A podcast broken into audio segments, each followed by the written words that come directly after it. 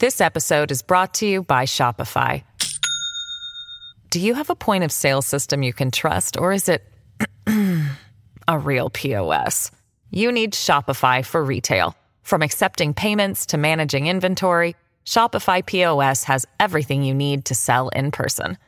Go to shopify.com slash system, all lowercase, to take your retail business to the next level today. That's shopify.com slash system.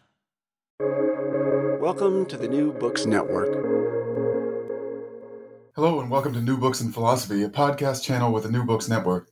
I'm Alexus McLeod, Associate Professor of Philosophy and Asian and Asian American Studies at the University of Connecticut. I'm co host of this channel along with Robert Talisse, Carrie Figdor, and Sarah Tyson. I'm joined today by David Chai, Associate Professor of Philosophy at the Chinese University of Hong Kong. He's here to discuss his new book, Zhuangzi and the Becoming of Nothingness. Well, thanks for joining me, David, today to talk about your book on uh, on one of my favorite texts, uh, the Zhuangzi. Um, so I wanted to begin by asking you just uh, how you got into philosophy and how you came into the topic of this book in particular. Well, uh, thank you for uh, inviting me to um, chat with you about uh, one of the uh, Chinese thinkers that I, I adore the most, uh, Zhuangzi. Um, I actually fell into Taoism kind of uh, accidentally. Um, my my original undergrad degree was not in philosophy but in architecture, and uh, uh, that kind of gave me a mindset for looking at the world um, in a, a very organized um, uh, manner, a different way of viewing the relationship between things. Um, and uh, having finished the degree in architecture, I, I, decided I wanted to actually come and work in, in Asia because uh, in the 90s, uh, this is where all the big construction was being uh, uh, conducted. So I, I um, uh, switched universities, University of Toronto, and I wanted to learn one year of Chinese language as kind of preparation for this big journey that I, as kind of naive uh, young adult had um, to just pack up and go to Asia. Uh, so I was uh, taking a course on Chinese, and I uh, happened to come across another course on Taoism, and I had you know no knowledge of what Taoism was. So I said, well, why not? I'll just I'll just have a go at it, and it turned out to be uh, the best course that I uh, I took in all of my years afterwards uh, in university. Um, I remember quite vividly the uh, the very first lecture. It was in a big auditorium, and the prof Leonard Priestley, who does Taoism and um, Indian Buddhism, just had a chair, and he brought it to the very front of the stage, and he sat there, and there's about 200, 300 people, you know, uh, in the auditorium listening and he just read the text. He read a line, he explained it. He read another line, he explained it. And it just fascinated me. And uh, that piqued my interest.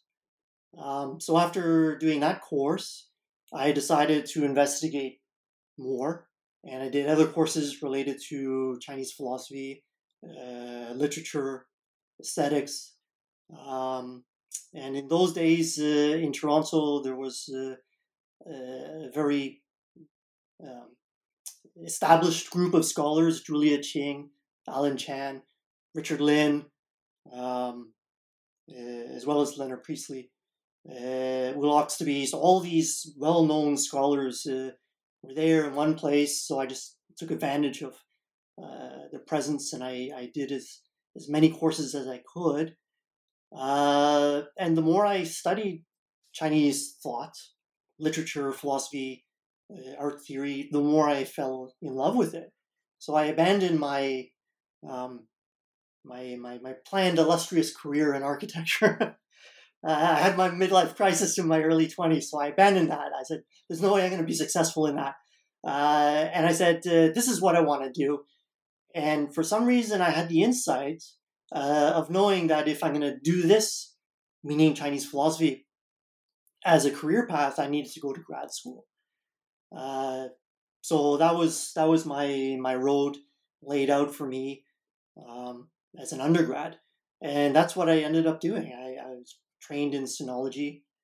Um, uh, so over the years of, of reading these texts, quite quite a, a good number of years, uh, now it's it's uh, about thirty years. Um, so it's become you know part of my life. I, am not a, a, practicing Taoist, um, but you can't help but kind of embody part of the the philosophy, uh, and that comes out uh, not only in in my writing but uh, in my teaching as well. So it's uh, a very interesting uh, turn of events, and you also realize that that time period in China uh, sixth century, fifth century, fourth century BC, there's a lot of similar things going on in other parts of the world. So that's also a fascinating um, aspect of human history, um, cultural history, uh, that uh, I like to to uh, dig into and um, uh, ask my students about that and this this kind of isolation of China, of India, of uh, you know the uh, Persia or um, in uh, South America, you know the the Mayans and so on. we're all talking about quite similar things, but the the solutions or or the answers that all these different groups come up with to these similar questions are, are vastly different. And I just find that fascinating. Um, it just so happens to be that uh, I've chosen to focus on on China. Um, of course, the China of antiquity, 2,500 years ago, is uh, certainly uh, hugely different from the China, say, even of the past thousand years. Um, and yet, somehow, uh, Taoism has managed to survive since the very beginning, all the way up to uh, the modern era, either as a practicing form of religion or as a, a, a living philosophy in the different uh, uh, manifestations that it has, either in, in kind of uh, meditative practices or in um, Eastern metaphysics or what have you.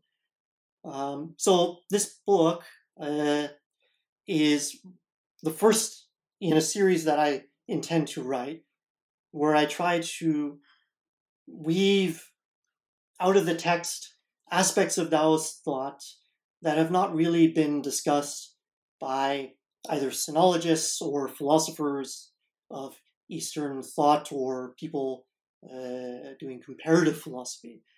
Um, and the reason that I felt the need to do that, again, is because of all the years that I've spent with these uh, key texts, the, the Zhuangzi, uh, the Tao Te Ching of Laozi, the Liezi, Wenzi, and so on, and others. Um, it seems to me that uh, uh, Western academics have been only addressing a few of the issues present in the text, and that there is a larger underlying um, framework, if you will, that nobody is really talking about. Or if they do talk about it, it's maybe a paragraph or two in a chapter uh, or in a, in, a, in a journal paper. So this uh, this first volume, which is devoted to the metaphysical aspect of um, uh, Taoist thought, with a focus on Zhuangzi, um, is my attempt to to show readers and other scholars that hey, Taoism isn't just what we have been taught to think of it as being, you know, just a, a cluster of concepts that people keep repeating over and over. Uh, the Zhuangzi is such a rich such a nuanced text, and there's so much there that um, is waiting for us to discover. Even more so, if we uh, read the commentaries that have been written on this text, uh, more than 200 over the history of uh, of China, and yet nobody really uh, attempts to translate these commentaries or to incorporate them into their um, teaching or their discussion of Zhuangzi philosophy or Taoist philosophy, more broadly speaking. Um, so this is also another thing that has found its way into the book. I try to uh, incorporate um, some of the more key or interesting um, observations of commentators, uh, not just from one period, but over several dynastic periods to show a kind of evolution or development in the way this text has been received, the way people are reading it differently in different historical periods. Um, again, to show readers that uh, the reception of ancient text uh, is not a static thing. And I think maybe the general public might take it for granted. Uh, certainly in Western philosophy, oh, you read uh, you know Aristotle's Metaphysics, uh, and since it was written up until today, there's only one way to read it. There's only one way to to understand it, and the same applies for all philosophical or religious texts um, throughout the world. Uh, and uh, clearly, that's not the case. So with Zhuangzi, because it's a difficult text um, in terms of its language, its its its uh, argumentative style, it's received um, a lot less attention than the Tao Te Ching. Um, so I've chosen a text one because the Tao Te Ching is kind of overdone; everybody is talking about it. Two because I, I have a personal affinity with the Zhuangzi. Um, and three because I can relate personally uh, on a daily um, life um, level to much of what the text says, uh, despite the fact that it's 2,500 years old. And I think it's very hard for us to say the same thing with any other, you know, uh, philosophical texts. There's, of course, uh, a number of them are religious texts, but the majority uh, uh, we can't do that. We can't actually put it into practice. They're not written in that way. And I think Taoism is written in such a way that it's it's there for the reader to actually act upon, rather than just put it on a bookshelf and leave it uh, until you're bored, you know, a rainy day, and you pick it up and you read it. So, oh, that's interesting. Uh, so what? Uh, I think Taoism is uh, trying to get rid of the so what question and say, oh, that's interesting how can I use this? How can it help me? Right? How can I um, deepen my my understanding of life or uh, of my relationship with other people? Um, so there's there's affinities there with Taoism and say Buddhism, um, and yet the two never had any interaction uh, until the medieval period in China.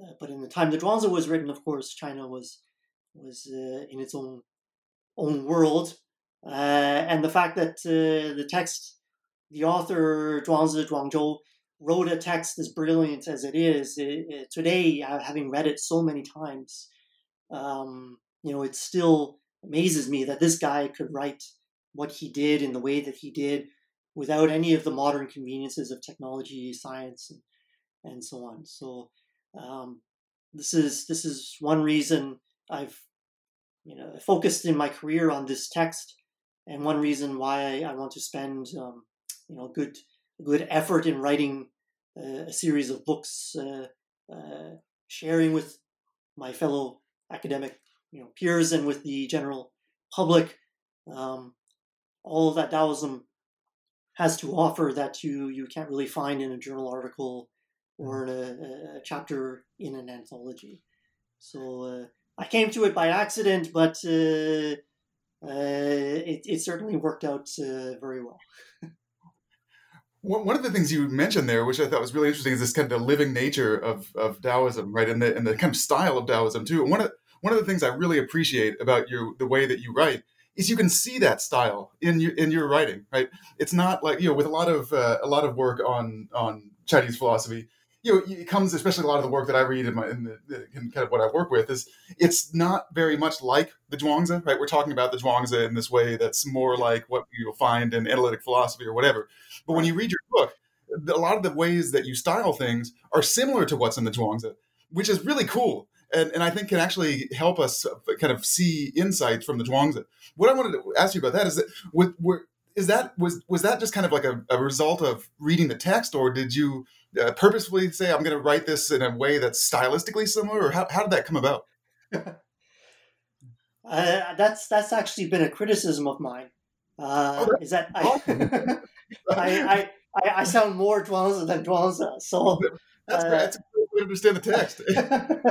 I, I I take that as a compliment, but for some people, um, you know, it makes uh, uh, reading some of my work a bit more challenging than perhaps they would they would like. Um, it's a very poetic way of of writing.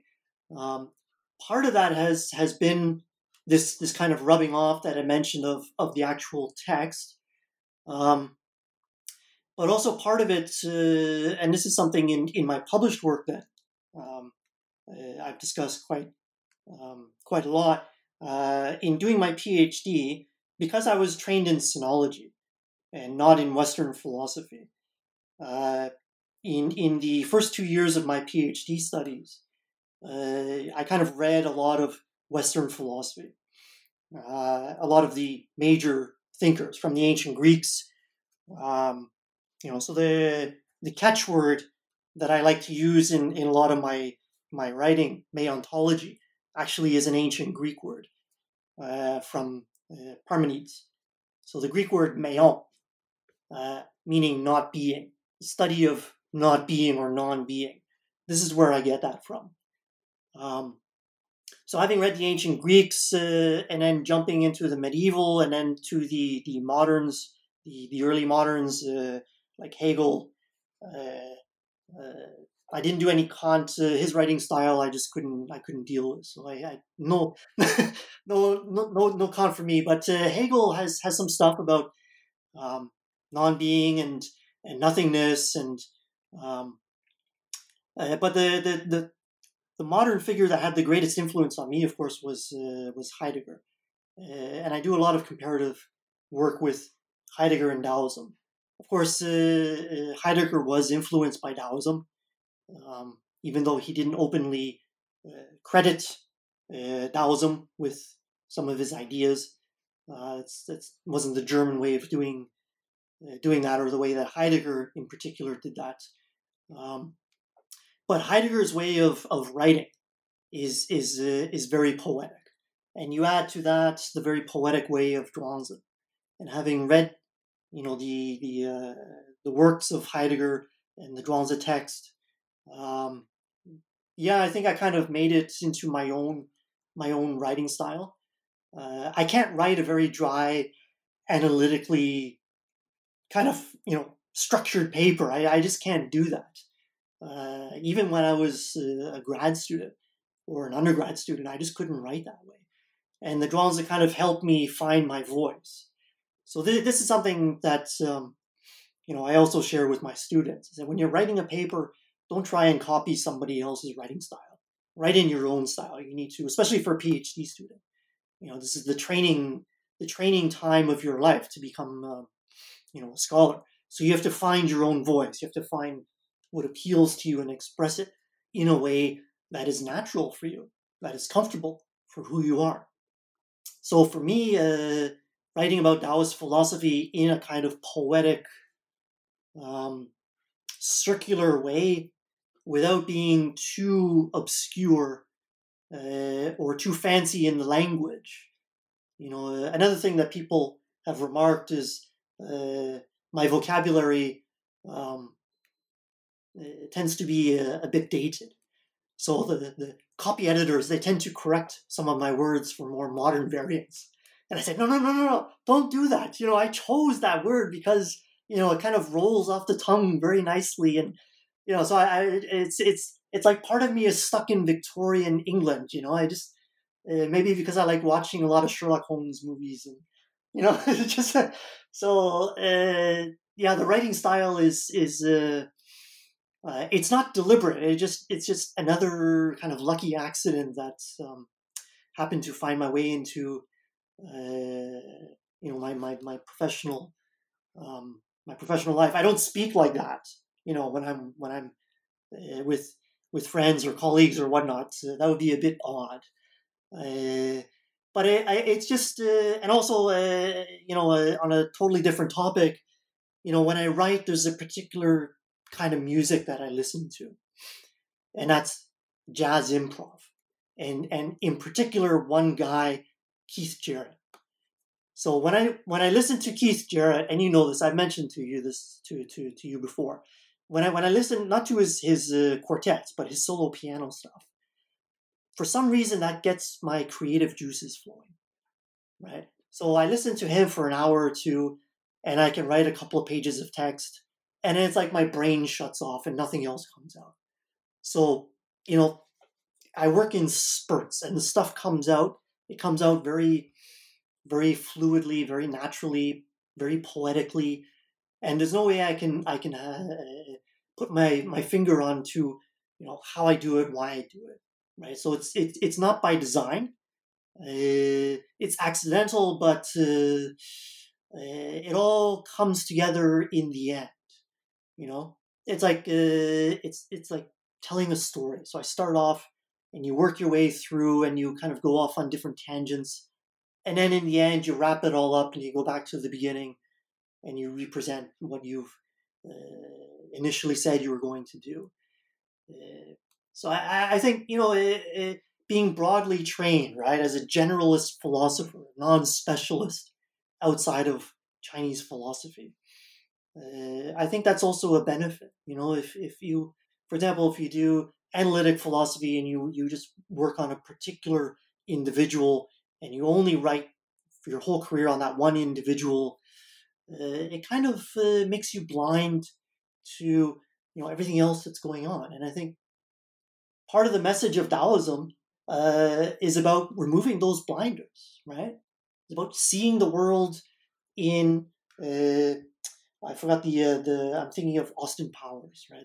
He had the, the you know, like the whole rainbow of colors, right? What, what's the, uh, uh, spectrum of colors. He had a weird thing in one of his movies, but um, uh, I think you know that was trying to see the world like that. So um, I, I try to do that in my writing. I try to um, present ideas in a way that are not shocking to the reader. They're kind of comfortably familiar, but in a in a way that makes the reader uh, maybe read it a second time and say, you know, uh, this is very familiar, but I've never thought of it in this way right? Uh, so that's that's uh, maybe the only purposeful aspect of of my writing is is to go back and question things that we've taken for granted, and then uh, reevaluate. You know our, our understanding of that and, and and what if anything new can we can we bring to our understanding and that's how we prosper right as, as individuals Definitely. I mean, it's a good point. I mean, if, if we're going to understand and learn from these texts, right, um, there's a there's a particular reason they were written the way they were, right? And so when we write about them and try to turn them into something else, right, we try to turn them into Quine or you know, and whatever else kind of things that we work on, we we're, we're going to necessarily miss something, right? Why did Zhuangzi write like that, right? It wasn't yeah. Kind of for nothing, right? Um, so I think that's that's one of the really cool things that that you get, I think, from from from your book is to see some of those different ways that we might approach a text, even just looking at it differently stylistically, right? It kind of changes the way that we think about it, a particular text. Yeah, and I think it, like if we read the Confucian text, you know, be it the Analects or the Mencius or or or Xunzi, um, they're written in a very specific way. Have a very specific message, a specific audience in mind, and they just drill through repetition the same ideas over and over. You know, about what it means to be a good human being, what it means to be a bad human being, what are your goals in life? What are the relationships you should have or not have? So on. Uh, Taoism doesn't do that. And then when we get into the Han Dynasty, you know, we, we, we kind of have this this opening of the eyes of the people there. Huang Daoism, uh, uh, Wang Chong, uh, the Huainanzi, and people are like grabbing stuff from all these different texts and bringing it together. Uh, and that's that's. I think we have to ask why why did that happen at that time in in China. You know, if you have you, Confucian as, as the orthodox teaching in the Han, right, with the establishment of the bureaucracy and social hierarchy and all that, uh, was this was this a response, like a backlash to that? Was it a kind of rebellion, or is this a way for people to actually say, "Hey, we're being intellectually suppressed, and Taoism provides us an outlet through which we can actually remain true to who we are. Right? And you know, because you you've you've read all of these texts. Yeah, so the the the the concept at the core of your book, the concept of nothingness, right? This is kind of like a major, you know, when you see, you know, those familiar with the Taoist tradition see nothingness, like that's that's a big concept. Yeah. Um, how can can this be? Is this something that's a more general concept in early Chinese texts, or is this something that the Zhuangzi is thinking about in a specific way? Um, and what and, and what are the ways in which the Zhuangzi in specific is thinking about this this idea of nothingness?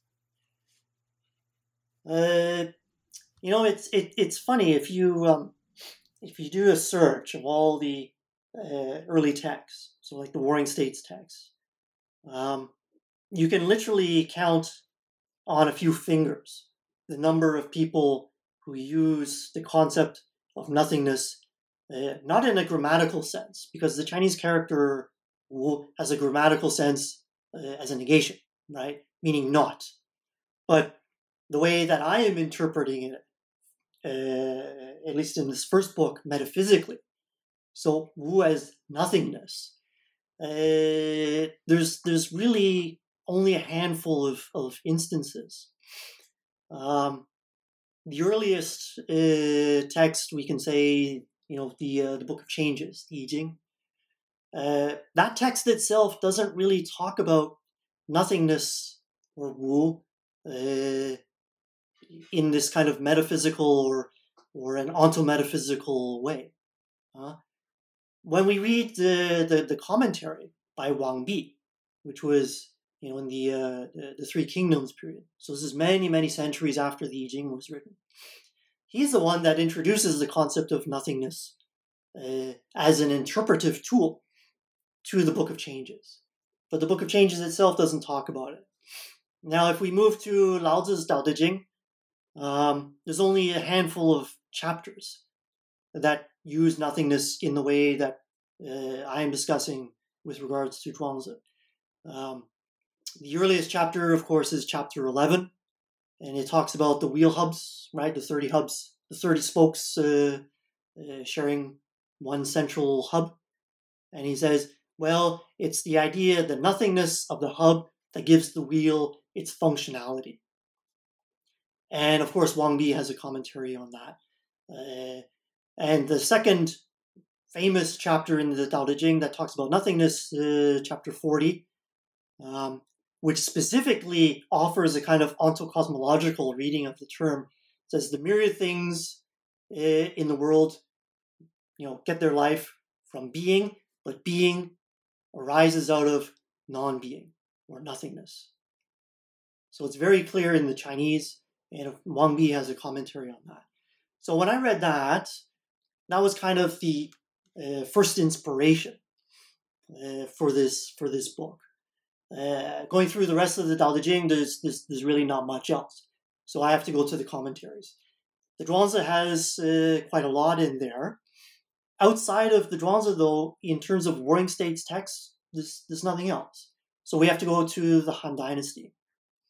And uh, in the Han, we have the Huainanzi. Uh, again, a text that you're familiar with, where there's a couple of chapters, uh, uh, chapter 2, um, and chapter 14 uh, that specifically use nothingness as a kind of um, originator, right? Uh, some people would call it a first principle, right? It's a, it's a kind of a cosmological um, uh, doctrine. So the Huainanzi is repeating basically what Lao Tzu said in chapter 40. So uh, being comes from non-being.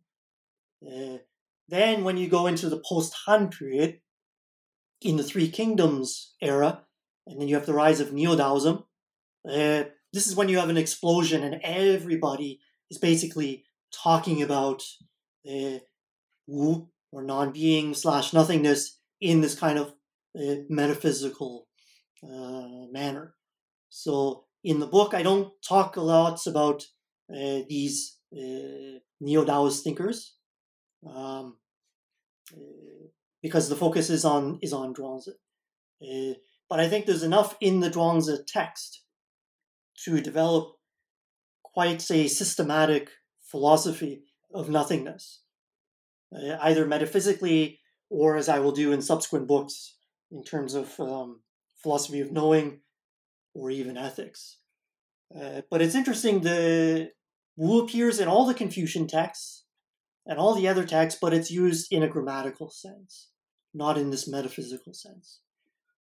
Uh, so that's uh, that's the main theme of of this book is what do the Taoists mean by a metaphysics of non-being or nothingness. This episode is brought to you by Shopify. Do you have a point of sale system you can trust, or is it a real POS? You need Shopify for retail. From accepting payments to managing inventory, Shopify POS has everything you need to sell in person. Go to shopify.com/system all lowercase to take your retail business to the next level today. That's shopify.com/system. So the the the, the reasons so what the concern with with nothingness is it mainly a concern with things like change like a precondition for change something like this there has to be nothing in order for there to be movement or change? Or is it or is it a concern with origination or is it a concern with both or something else? Well one of the uh, so one of the challenges when i was when i was writing this um, uh, you know, you read the Western thinkers and they, they talk about nothingness or non-being. It's it's always um, as an absolute nothing, right? As a void, um, something that annihilates something else. So it has very negative connotations. Uh, but the whole idea of Taoist philosophy is not about negation, the negative. It's about the positive, right? Um, how does one thing become something else? How do things uh, open into other things? Uh, so change and transformation is the very core of Taoism. Uh, now, why should non-being or nothingness be an exception to that?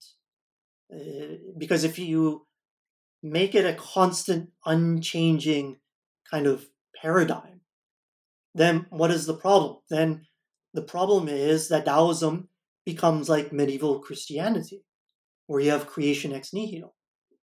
Right? You have the absolute nothing, and then things just magically appear out of out of thin air. Mm-hmm. But Taoism, uh, you can't have that. Why? Because there is always the idea of Tao, the presence of Tao, in the background of things. So you cannot have an absolute negative. Otherwise, then you need to explain the relationship between that absolute negative and Tao. And it's very clear when you read, you know, the um, the, the chapters that I mentioned in in, in uh, Tao Te Ching or those in the Zhuangzi or the commentaries or other texts, the Chinese say non-being or nothingness precedes being. But being and non-being both arise simultaneously out of Tao. Now, if Tao is an absolute void or or negativity, then you have creation ex nihilo, and and you know that that just doesn't work. The Chinese didn't think like that. So then the the issue then becomes how do you explain nothingness as a kind of generative element, right? So I, I talk about um, positive uh, nothingness or positive creational non-being or you know these these different uh, expressions to say that things uh, are not born out of nothingness, but nothingness makes their birth possible. So they carry with them into their lives this original nothingness. And yet, through the whole course of their life, that nothingness remains a part of their life. So life is a, is, is continuous change, right? Uh, endless cycles of alternation, uh, ones that we are aware of, ones that we are not aware of, and yet there is always the element of a kind of reverting back to or returning back to, in the Taoist um, uh, language, one's root, so the root is that nothingness, right? And the nothingness is itself rooted in Tao. So we have this this kind of uh, vertical way of looking at the creation of, of the universe, all the things in the universe, and all the different relationships of these things in the universe. It's not horizontal, it's vertical, and yet that verticality is circular. So no matter where you are, you can always find your way back to uh, uh, the kind of original state um, of your being or of your non-being, right? Uh, so it's a it's a way of explaining change that's quite different from what we see in the Book of Changes, right? Uh, the changing of the hexagrams, or in the Han Dynasty, the philosophy of Yin and Yang, and then the five uh, the five agents, right? So it's an alternative kind of cosmology, but it's one that's I think very um, accessible to people, very understandable because you're not talking about uh, abstract notions like yin and yang or different elements, wood and fire. It's like, well, today I'm I'm uh, my fire element is in a dominant position, my water element is in an inferior. So what do I have to do to you know restore balance? That's Chinese medicine. Uh, but in terms of living, metaf- you know, explaining the meaning of life and uh, one's own mortality, you know, it becomes a bit hard to convince people. So I, I found the Zhuangzi did a really good job of explaining in clear terms uh, all of these major questions that that you know people have, uh, and doing it in a way via nothingness that doesn't scare people away. Right, because that's that's the perennial question: what what comes after life? Right, if if it's if it's a void, if it's just a you know a blackness, then of course people are going to be very resistant to it. Uh, they're going to be very afraid of it, and so on. And when you read uh, Taoist texts, they say, no, you have no reason to be that. It's, it's simply part of the natural uh, transformation of things. Right? Even Tao itself, when it is no longer busy uh, allowing for the creation of things, when it's when it's returning to its original state of still quietude, what is that? That is a kind of nothingness, right? And when it's when it's doing things, creating processes of change, that is that is being. But being and, and non being or being in nothingness, they are inseparable. Uh, so I think this is uh, uh, it's a very relevant part of not just Taoist philosophy, but uh, but but all all Chinese philosophy, and it's something um, that we don't really find in the majority of Western philosophers. So, so one of the yeah. really interesting things that I thought, or kind of, that you talked about early in the book was this connection between the concept of Tao and the concept of the One or E, mm-hmm. and was because that that's been one of these kind of uh, distinctions that's confused me for a while. I mean, because in, in some texts, like in the Huainanzi, it seems like they're interchangeable. Just Tao and the E are the same thing, um, right. and sometimes it seems like something else is going on. And I thought you had a really interesting take on the relationship uh, between Tao and the One in the Zhuangzi. Could you uh, explain what what that uh, what your take on that is? Yeah. So, uh, of course, prior to writing the book, I have to work out these different you know levels on on, on the verticality of of um, of existence, if you will. Uh, so you you you have ordinary things at the very bottom, right? Uh, finite beings, um, and then you have the kind of opposite of those finite beings. Uh, so so the death of those finite beings. Um, uh, so you have a pair there, right? Being and non-being, life and death. Then you move to the ontological level. So you have being with a capital B. So what is its equivalent other?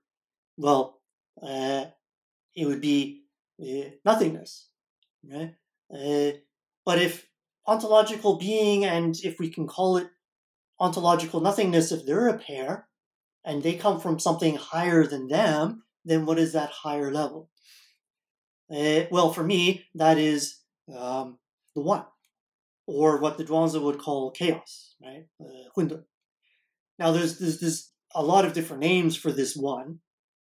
Besides, uh, in Chinese, Yi, uh, you have the great one, right? Uh, tai Yi. You have uh, the great beginning, uh, Tai Shi, uh, as well as the one. you also have the, the original, Yuan and so on. So so this level of oneness is it is it like uh, you know, the um, uh, uh like Plotinus uh, talks about in the Enneads, right? Or Spinoza uh, with with his monism, right? A singular one. Um, for me in Taoism, no, you, you, you can't have a singularity. Even Tao is not a singularity. So what is what is this one? Well, it's it's the collectivity, as I, I would call it, the collectivity of of beings and non-beings uh, in a pre-named state, right? So prior to human, uh, not human awareness or human um, uh, human encounter with these things prior to humans naming them. You know, A or B, male or female, right? Uh, and adding further attributes, tall, short, old, young, all of these different descriptives would that, that kind of add layers and layers of separation from that thing and Tao. Uh, in that state of oneness, things are their authentic or they're genuine in the Chinese gen they're genuine selves. So they lack self-awareness of themselves as being different from other things because there's there's no names, right? There's no uh, kind of normative uh, uh, conventions being used to say you are different from this other thing and this difference is good or bad. Uh, so for the sage, you know, harmonizing or returning to the state of oneness, this collectivity of all things. Uh, this is the objective of the sage. And this is why in, in Taoist philosophy, they say the sage, um, he has a, like a full perspective of reality. Right? He sees things in a way that nobody else can see them because he's not reliant upon language or concepts of knowing in order to make judgments uh, of any kind. Uh, so for me, this this oneness is something that is achievable. It's not a mystical one, right? It's a very achievable one, but it requires some work on our behalf in order to get there. Uh, and this is something I think we will talk about, uh, you know, in a few minutes, right? The idea of uh, forgetting or or fasting. So that's that's one of or two of the ways that we can get to this state of oneness but it's it's not it's not like praying. You go to church and you pray um, in any any kind of religious church or a mosque or or a, a temple, uh, and then suddenly you're one with the uh, with the divine. It's it's not about that, right? It's it's it's it's a kind of protracted uh, way of cultivating oneself to live in harmony with with the world in its in its natural unity. So you mentioned this idea of uh, fasting, the fasting of the mind that that Zhuangzi talks about in uh, in chapter chapter four, for example. So what, what is Zhuangzi's conception of uh, self forgetting, which is connected to this project, and how does this fit into his his overall uh, project? So how do you read that is this uh, this this discussion of fasting of the mind that you see in, in chapter four of Zhuangzi? Uh, well, you know the the traditional way of talking about this um, uh, this phrase that actually Zhuangzi invented, sitting in forgetfulness, right? Uh, or fasting of the mind, xinzhai. Zhuangzi came up with these concepts. Uh, the traditional way of explaining them is, well, this is like uh, Taoist meditation, right? This is the, the seed of what will become Taoist religion. Uh, I, I, I, very much disagree with that assessment. Uh, other people say, well, it's kind of a Taoist skepticism, like extreme or hard skepticism. You know, you just deny um, that anything is knowable at all. So you kind of like um, deny the concepts of concepts in a very modern day Kyoto Zen fashion. You know, you know the concept of non-being. Even if the concept exists, it's a concept, and you have to get rid of that. So you you kind of expunge all these things from your mind. I, I don't think Taoism is about is about that because, uh, as I said earlier, that's a very negative thing, right? And if you are denying yourself access to different ways of experience or knowing the world, then that is not a program for uh, self growth or self maturation, expansion, however you want to call it.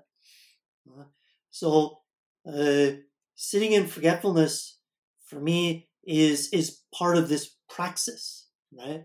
I, in the book, I use life praxis. So it's it's a, a program, a practice that the sage or the gentleman or the Taoist practitioner, follower, uh, or admirer like you and I, uh, what we do to get closer uh, to Tao by way of returning to a state of harmonious unity or oneness with things.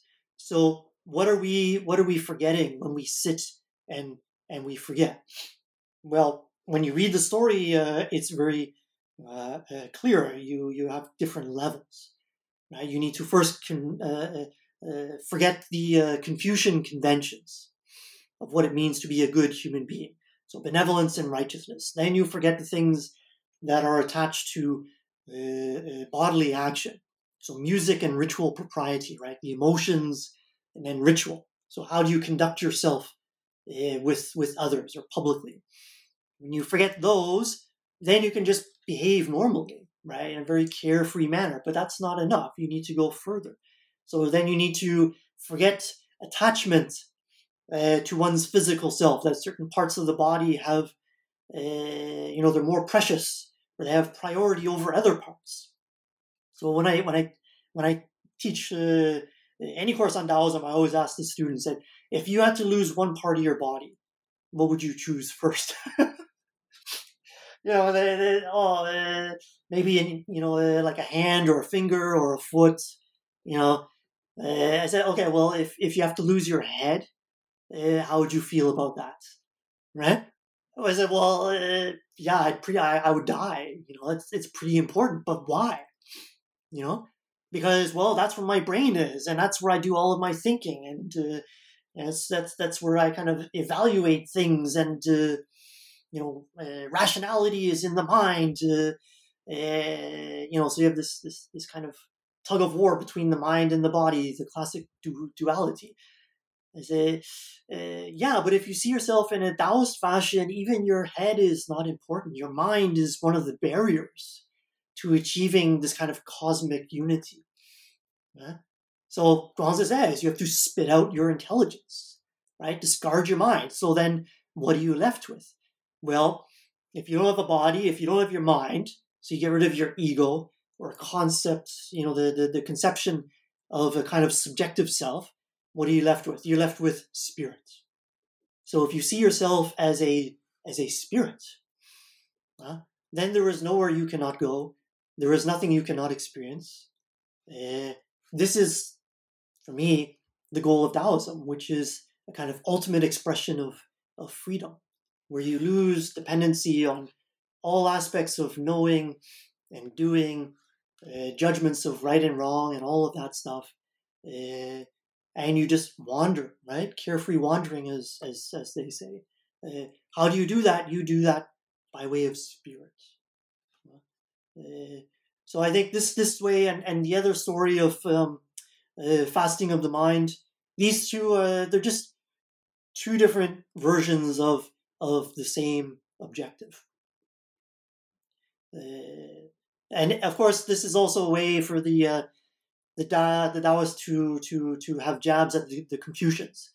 You know, the the body is like, you know, oh my God, that your parents gave you this life. This is their body. You can't do anything you know, to harm it. And if if it is harmed by way of tattoo or piercing, oh, you shame them, they'll disown you. And that was, you know, all the stories. All these people, they shave their hair, they have tattoos, they're missing limbs. It's like wow, all the social outcasts for the Confucians, the Taoists love it, right? And they're the role models. People with disabilities, with speech impediment, it doesn't matter. Why? Because they see beyond all of that and they, they are true to themselves, right? So spiritual freedom. That's for me instead of spiritual meditation. That's that's the goal of, of this program of uh, fasting or, or forgetting. So you discussed this concept of, of the trace um, in the Zhuangzi. Um, how does this how does this work? Um, and how does this trace does this uh, reveal the inherent nothingness of things? And does this does this happen via Tao, or how does this concept of the trace connect to this this uh, this concept of Tao for Zhuangzi? Uh, well, Zhuangzi uses the concept of trace, uh, ji, which literally translates as footprint. Huh? Um, he he uses it not a lot. It was actually uh, uh, the commentator Guo Xiang from the Three Kingdoms period that turned it into a philosophical concept, a metaphysical concept. Um, but when we read the text, the text is always talking about the sage as being without self, right? Selfless. The sage is nameless. Uh, so the sage does everything possible to remove as much attention from themselves as possible. Yeah? So, unlike the Confucian gentleman who is always chasing after and striving for attention, recognition, uh, praise, and glory, right? Uh, and we can name uh, some some current some current people who are like that. Uh, uh, but the the Taoists, of course, they they shun all of that. Why? Because they view um, all of these uh, goals, right, as as potentially harmful. Um, so the more useful you are to the world, and the Zhuangzi has a lot of stories illustrating this, the more the world will take advantage of you. And when your usefulness, the advantage of your whatever it is, right, your strength, your intelligence, um, your beauty, your wealth, once that is used up, the world will discard you. Uh, so the sage, in order to protect him or herself, makes themselves as useless as possible. So when you are useless, the world overlooks you to the effect that you just become a trace. You just become a kind of a, a memory, right? Or a shadowy ghost like figure that nobody really knows too much about or where they are. People go and, you know, they seek you out. They, you don't leave your mark on people. So when people come to you and ask you for your advice, you don't directly uh, tell them this is what you should do. Huh? Because again, that's a kind of negativity, of suppression. So the Taoist would say, well, uh, uh, you have some options, right? You can think of this, you can think of that, but you need to decide what is um, proper to yourself. Because I can't tell you that. Only you know that. So, in this open ended way of engaging people, the sage does not make a mark on the world. So, they don't leave traces in the world. They try to erase you know, as much influence that they have on the world as possible to remain obscure or mysterious. Why?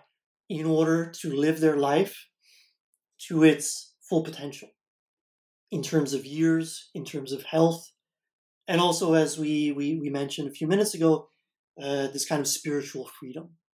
But the more baggage you have, the more traces that can come back to you, then the less freedom you have, right? Uh, the less mobility you have to do and think as you um, as you wish.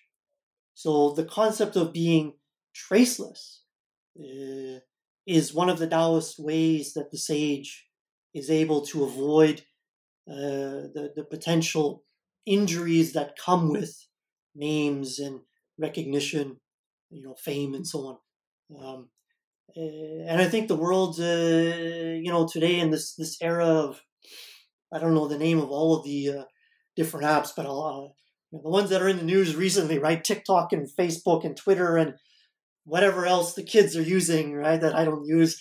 I mean, what are you doing? Is you are you are leaving uh, marks on the world that cannot be erased, right? Uh, and uh, there might come a time in your life when you regret having made those marks, but you can't erase them. So it's better not to make marks in the world in the first place. But you you let people come and make a mark on you. And in return, as the Taoists say, you simply reflect that marking back on those people, right? The mirror. You reflect back to people without retaining. I can't be Alexus because you're you're in the states and I'm here in Hong Kong. no, no, I could I could you know after this this interview I'm gonna dream that I'm Alexus and boom, I'm you. You know, with with two boys and uh, at UConn and all that. That's why not? and, and, you know, the, the, there's a lot of question uh, uh, on the butterfly dream. It's like, well, what is what is Zhuangzi actually doing? Is he saying that you know it's impossible for a human to um, fully comprehend the uh, the experience of non-human life, or is or is he saying, oh, animals are, you know, they're they're just inferior uh, inferior beings, so it's easy for us to dream them because they lack the sophistication of of the human mind, or uh, you know, is, is he mocking uh, other people, calling you know by being butterflies like the Confucians? You're just little butterflies. You're insignificant you know, and here I am, Zhuangzi, and I can dream that I'm you, and boom, I just wake up and you're gone, right? I can change the world. So maybe, uh, I don't know, maybe he's saying, well, yeah, that's that's the power of Taoism, right? It's, uh, the whole world is a butterfly.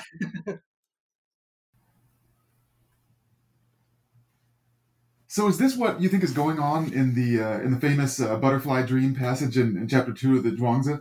I mean, so the way the way that I've always read this passage is that um, Zhuangzi is basically saying that, you know, considering whether he's Zhuangzi or the butterfly, there there doesn't have to be a right answer, right? You simply um, be what you what you find yourself at the time, right? Um, and then giving up this idea that there has to be a right answer somehow frees you uh, and it enables you to make the most of, of your situation, to find value in every situation. How do you understand what's uh, what's what's going on here?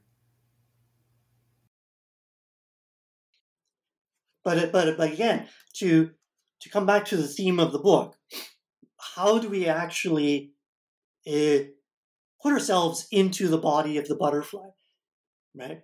Metaphorically, how can we see the world through the eyes of the butterfly?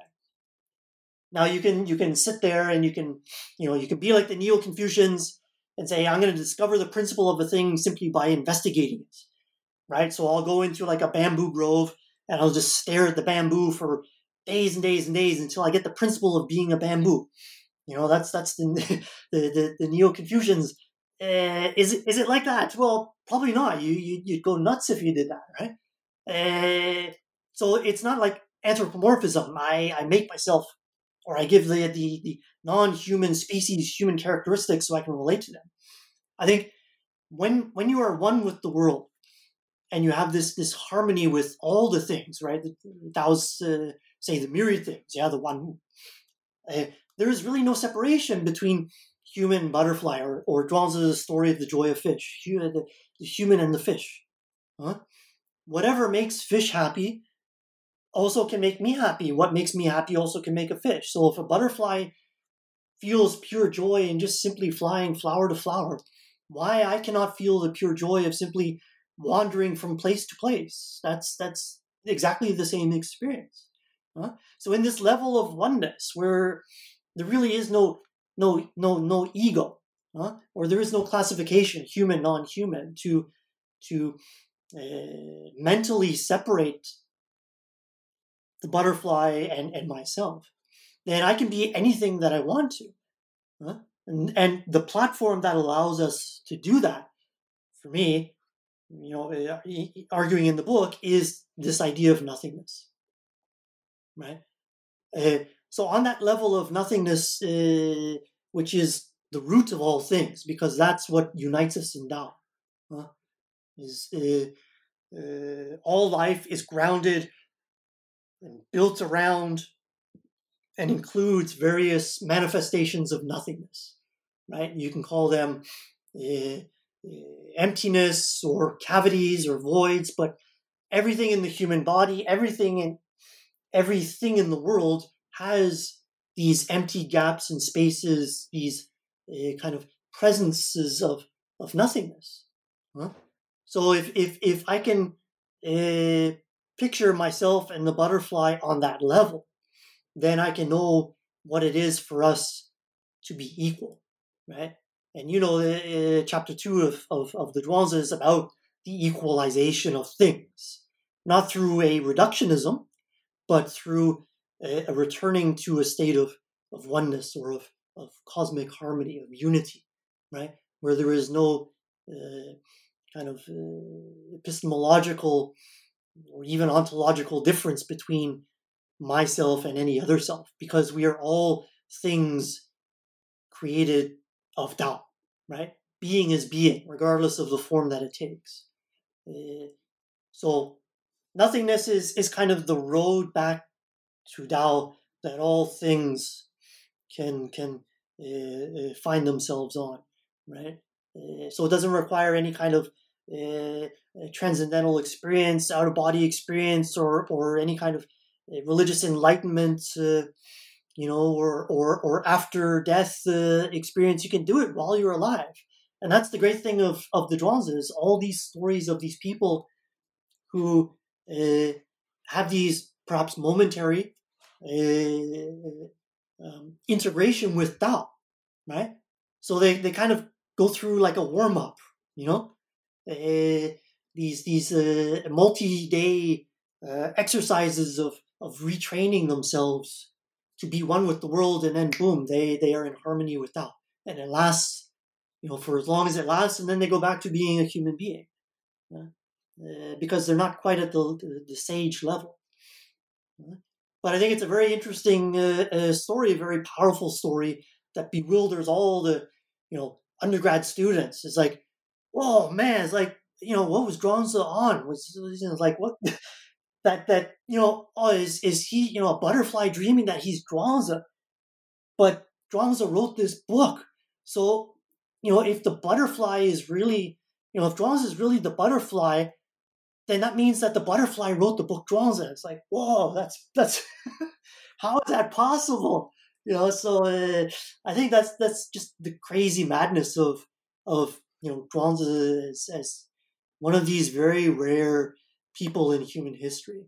You know, wicked sense of humor, but just a brilliant, brilliant mind. That I mean, how how do you argue with that?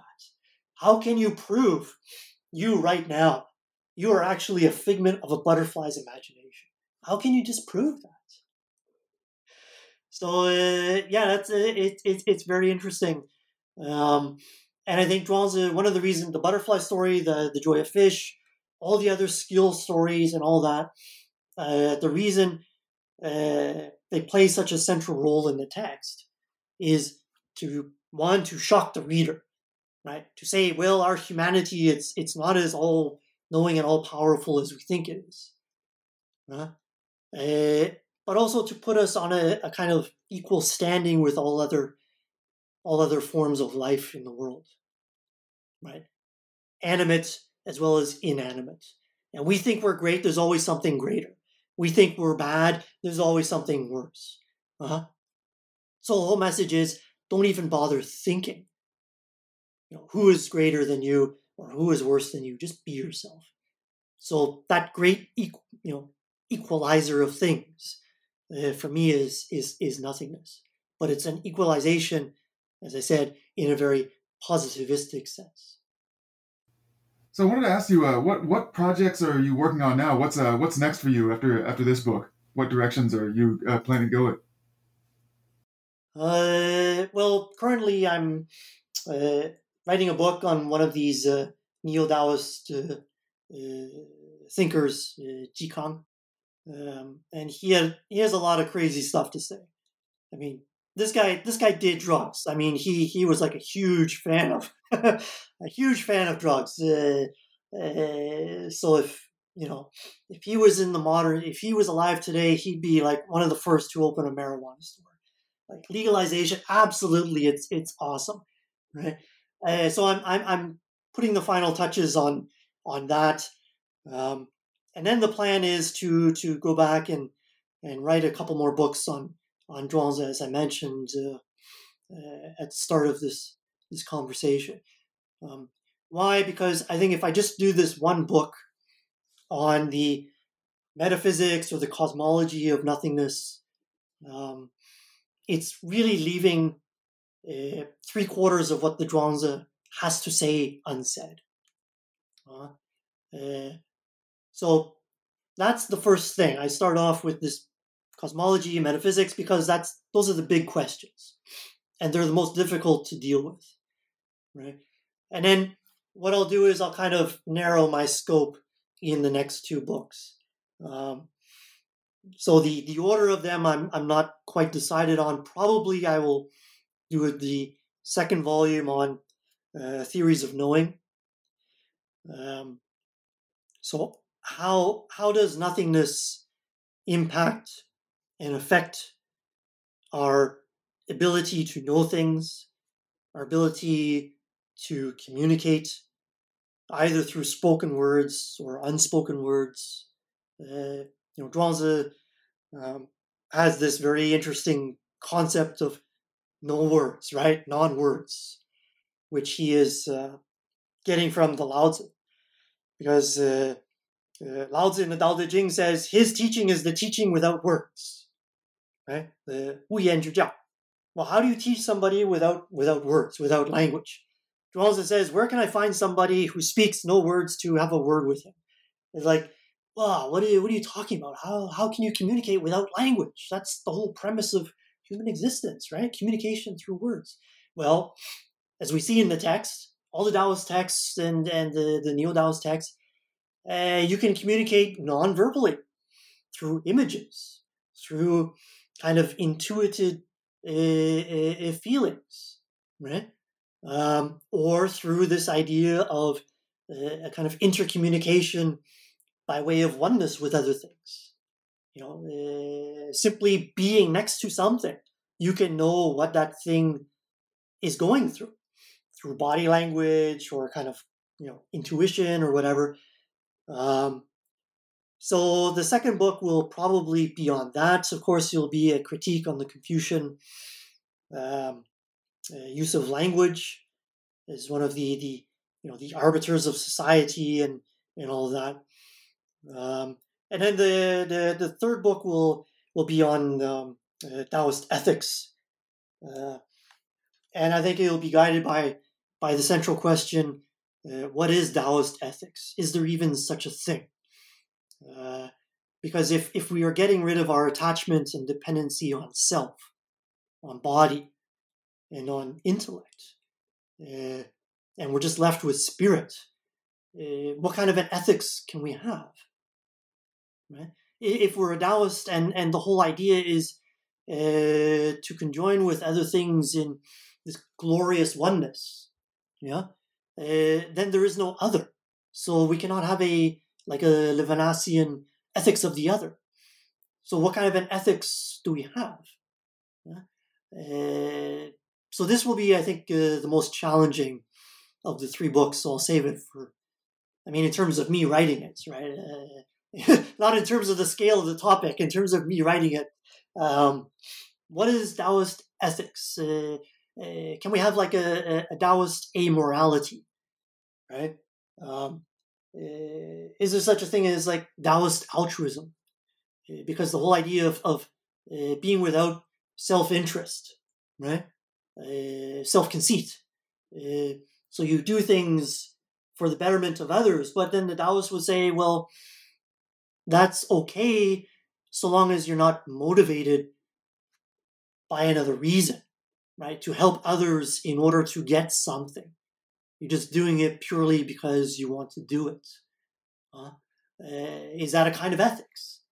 And if so, um, then this Taoist ethics or non-ethics, uh, you know, what kind of a role would it play in the modern world? Because one of the things that I, I, I try to do in these two books and what I did do in the first book is to show how Taoism actually remains relevant in 2020. And it's not just this antiquated philosophy. We read it and we say, yeah, that was 25 years, 2,500 years ago. So what? What's, what's, you know, what, what, what can we do with it now? Right? So uh, I think the difficulty will be to show the relevancy for the modern world. Um, to draw people um, into reading uh, more about Taoism, perhaps trying to use parts of Taoist philosophy in their daily life or share some of the insights they might have in reading these texts with you know, friends, colleagues, whatever, uh, because a lot of people are, are ignorant of this uh, uh, tradition in, in China. Um, so that will be, uh, you know, for the next uh, uh, two or three years. I think that will that will keep me busy. beyond that, I I really don't know. I, I, I, you know, I, I, I, try not to plan my life as uh, as the Taoists uh, would not do. You know, plan your life out uh, because hey, things happen, right? So plans are made to be broken, right? That's that's what my that's what my mom always said. So Uh, the plan without without planning, you know. Uh, uh, so who knows? I don't know where I'll be. I don't know where my interests will be. I might go into Buddhism. I might go into Confucianism.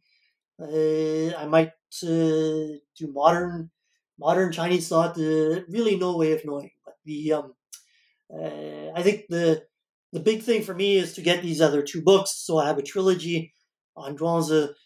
Um, that will be an achievement enough. And then after that, maybe maybe I take a break for for a year or two. You know, I do do do some wandering in in, in the world or or or wherever I happen to be, and uh, you know uh, yeah, just just get some fresh inspiration of of uh, uh, where to go next. Uh, I don't know. I don't know. So I want to thank you again, uh, David, for for joining me today. Um, once again, uh, everyone, check out the book. It's an excellent book, um, and thanks for sitting down with me to talk about to talk about Zhuangzi today. Thank you again, Alexus. I'm glad that you um, you read the book and that you you you got something out of it. Uh, not necessarily agree with everything, but uh, if if you if you get one thing out of it, then mission accomplished. So I'm, you know, uh, for a guy who's one of my competitors in the field, I'm, you know, I'm.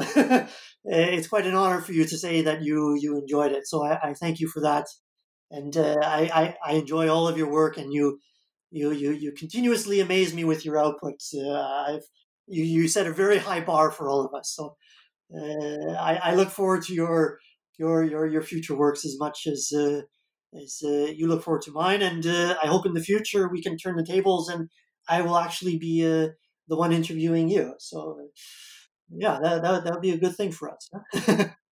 Okay, thank you. Uh, uh, good health to to you and to to all the listeners. and yeah, pick up the book and read it. And any any any questions or or